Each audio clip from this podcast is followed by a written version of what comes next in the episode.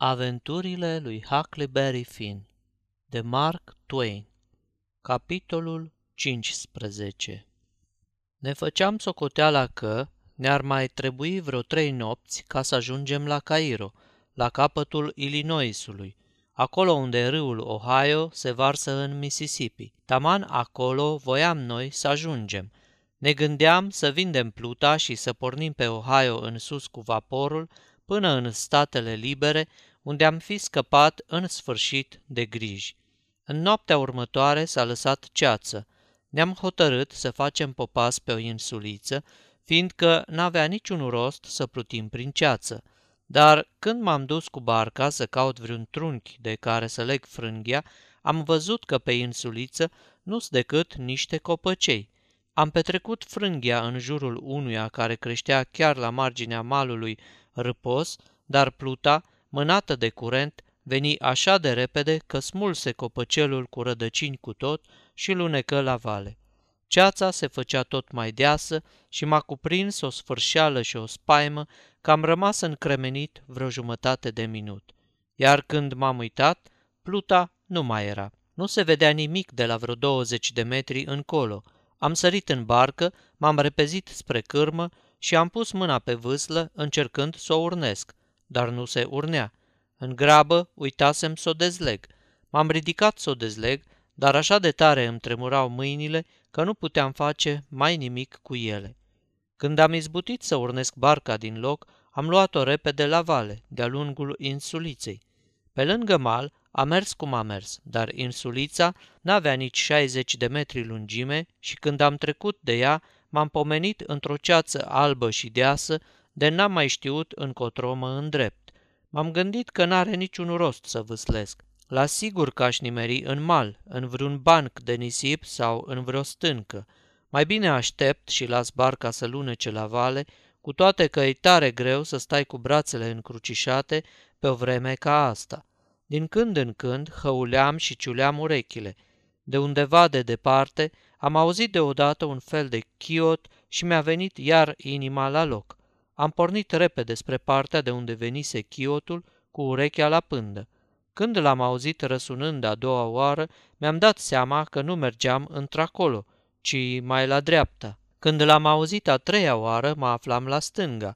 Aceasta este o înregistrare Cărțiaudio.eu. Toate înregistrările Cărțiaudio.eu sunt din domeniul public. Pentru mai multe informații sau dacă dorești să te oferi voluntar, vizitează www.cărțiaudio.eu. Nu mă apropiam de fel, fiindcă mă învârteam pe loc, iar chiotul răsuna mereu în față. Bine ar fi fost să-i dea prin gând tontului ăluia să bată mereu darabana într-o tingire, dar ți-ai găsit să-i treacă lui prin cap așa ceva. Tăcerile dintre chiote mă năuceau, dar n-aveam încotro. Îi dădeam înainte cu sârg. Nu trecu mult și auzi chiotul în spatele meu. Mă zăpăcisem de tot. Nu striga Jim, ci altcineva. Sau te pomenești că se răsucise barca. Am lăsat vâsla. Chiotul se auzi din nou, tot în spatele meu, dar într-alt loc. Își schimba mereu locul, iar eu îi răspundeam de fiecare dată. Când l-am auzit iar în fața mea, am priceput că barca fusese răsucită de curent și că se prea poate să fi strigat așa chiar Jim, nu vreun alt plutaș. Niciodată n-am fost în stare să deslușesc glasul cuiva care strigă în ceață, fiindcă pe o ceață ca asta nu poți să te încrezi nici ochilor, nici urechilor. Chiotele nu mai conteneau. Peste câteva clipe m-am pomenit sub un mal râpos, acoperit cu copaci înalți și fumurii ca niște năluci. Curentul mă a zvârlit spre stânga, printre o sumedenie de cioturi care gemeau smucite de apele repezi. Într-o clipită se făcu din nou liniște, iar ceața alburie mi se păru și mai deasă. Stăteam nemișcat și ascultam cum îmi zvâcnea inima. Zău că bătea de o sută de ori până să răsuflu odată.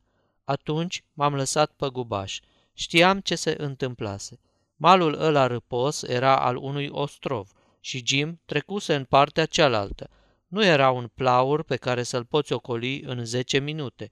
Era dita mai insula cu o pădure deasă pe ea, să tot fi avut o lungime de 5-6 mile și o lățime de peste o jumătate de milă. Am stat nemișcat vreun sfert de ceas cu urechile ciulite. Barca, firește, plutea cu 4-5 mile pe oră, dar într-o ocazie ca asta nici nu-ți dai seama că te duce. Nu simți că zaci ca un mort pe apă, iar când vreun flecușteț de răgălie lunecă pe lângă tine, nu te gândești că tu treci așa de iute, ci ți zici, cu răsuflarea tăiată, Doamne, dar iute mai fuge ciotul ăsta. Dacă credeți cumva că nu-i groaznic de urât să rătăcești singur pe o noapte ca asta prin ceață, vă sfătuiesc să încercați și voi odată și o să vedeți ce înseamnă. Am tot hăulit eu, preț de vreo jumătate de ceas, și până la urmă am auzit un răspuns de departe. Am încercat să mă îndrept într-acolo, dar degeaba. Atunci mi-am dat seama că nimerisem într-un pâlc de insulițe. De o parte și de alta zăream, tulbure, câte una. Pe alocurea nu mă despărțea de ele decât un șanț îngust.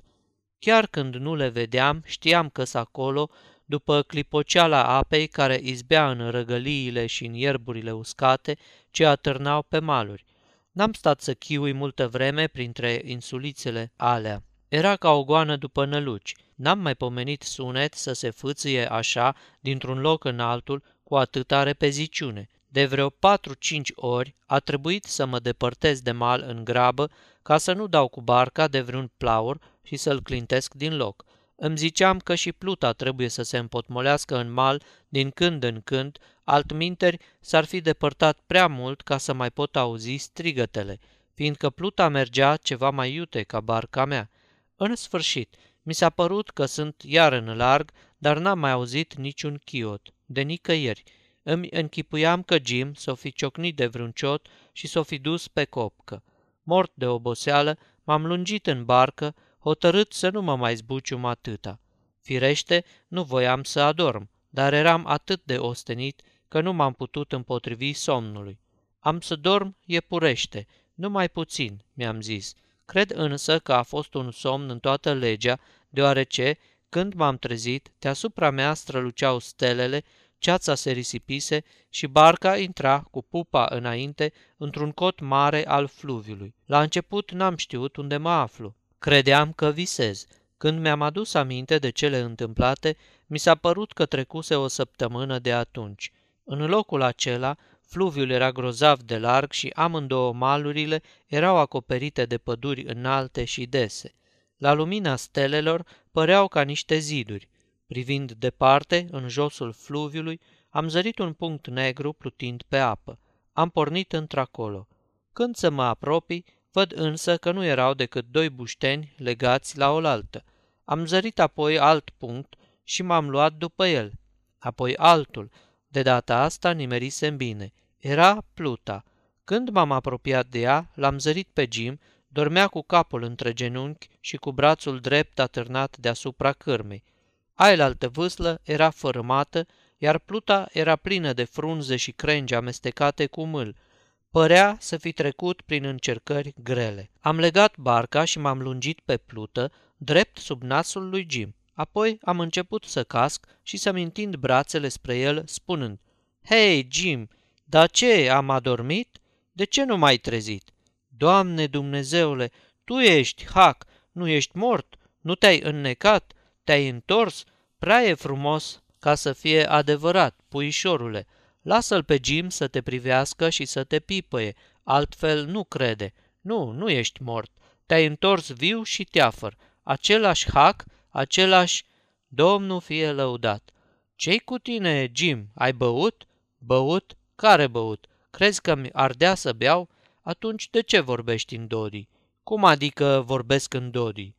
Păi, de ce zici că m-am întors și mai știu eu ce, de parcă aș fi fost plecat? Hac, hac, fin, uită-te în ochii mei. N-ai fost tu plecat? Eu plecat? Ce tot îndrugi acolo? N-am fost plecat nicăieri. Unde să mă fi dus? Ascultă, Hac, aici nu-i lucru curat. Dacă Jim nu e Jim, atunci cine e? Dacă Jim nu e aici, atunci unde-i? Asta vreau să știu. E limpede că ești aici, Jim, dar cred că te-ai cam scrântit la cap. Jim scrântit la cap? Bine, ia răspundem mie. E adevărat că ai plecat cu frânghia în barcă să legi pluta de insuliță? Da, de unde? Ce insuliță? N-am văzut nicio insuliță. N-ai văzut nicio insuliță? Da, ia spune, nu s-a smuls frânghia și n-a pornit pluta la vale pe apă, lăsându-te pe tine cu barca în ceață? Care ceață? Ceața, ceața aia care a stat toată noaptea și n-ai strigat tu și n-am strigat eu până am rătăcit amândoi printre insulițe și ne-am pierdut unul de celălalt, fără să știm unde suntem?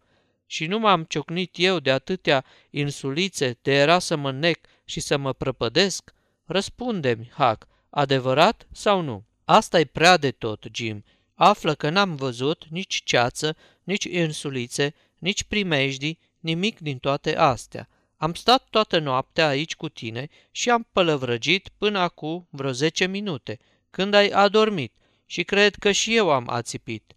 N-ai avut vreme să te îmbeți, așa că se vede că ai visat. Cum poate să viseze cineva atâtea lucruri numai în zece minute? La naiba, totuși ai visat, fiindcă nimic din toate astea nu s-a întâmplat aievea. Dar, Hac, știu bine că poți să știi până poi marți. Sunt sigur că ai visat, fiindcă nu m-am mișcat de aici.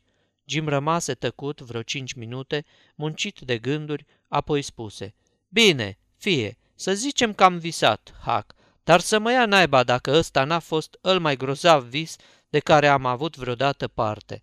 N-am mai visat niciodată un vis care să mă obosească atâta.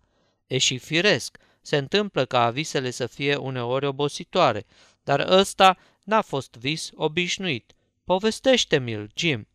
Jim se puse pe lucru și îmi povesti totul de fira păr, întocmai cum se întâmplase, mai înflorindu-l pe aici pe colo. Apoi îmi spuse că-i musai să tălmăcească visul, fiindcă, de bună seamă, era un semn pentru noi. Zicea că cel din tâi Ostrov era un om care ne voia binele, dar curentul era un om care voia să ne îndepărteze de el. Chiotele erau semne care ne veneau din când în când și, dacă nu căutam să le înțelegem numai decât, ne-ar fi adus nenorocire, în loc să ne ferească de ea.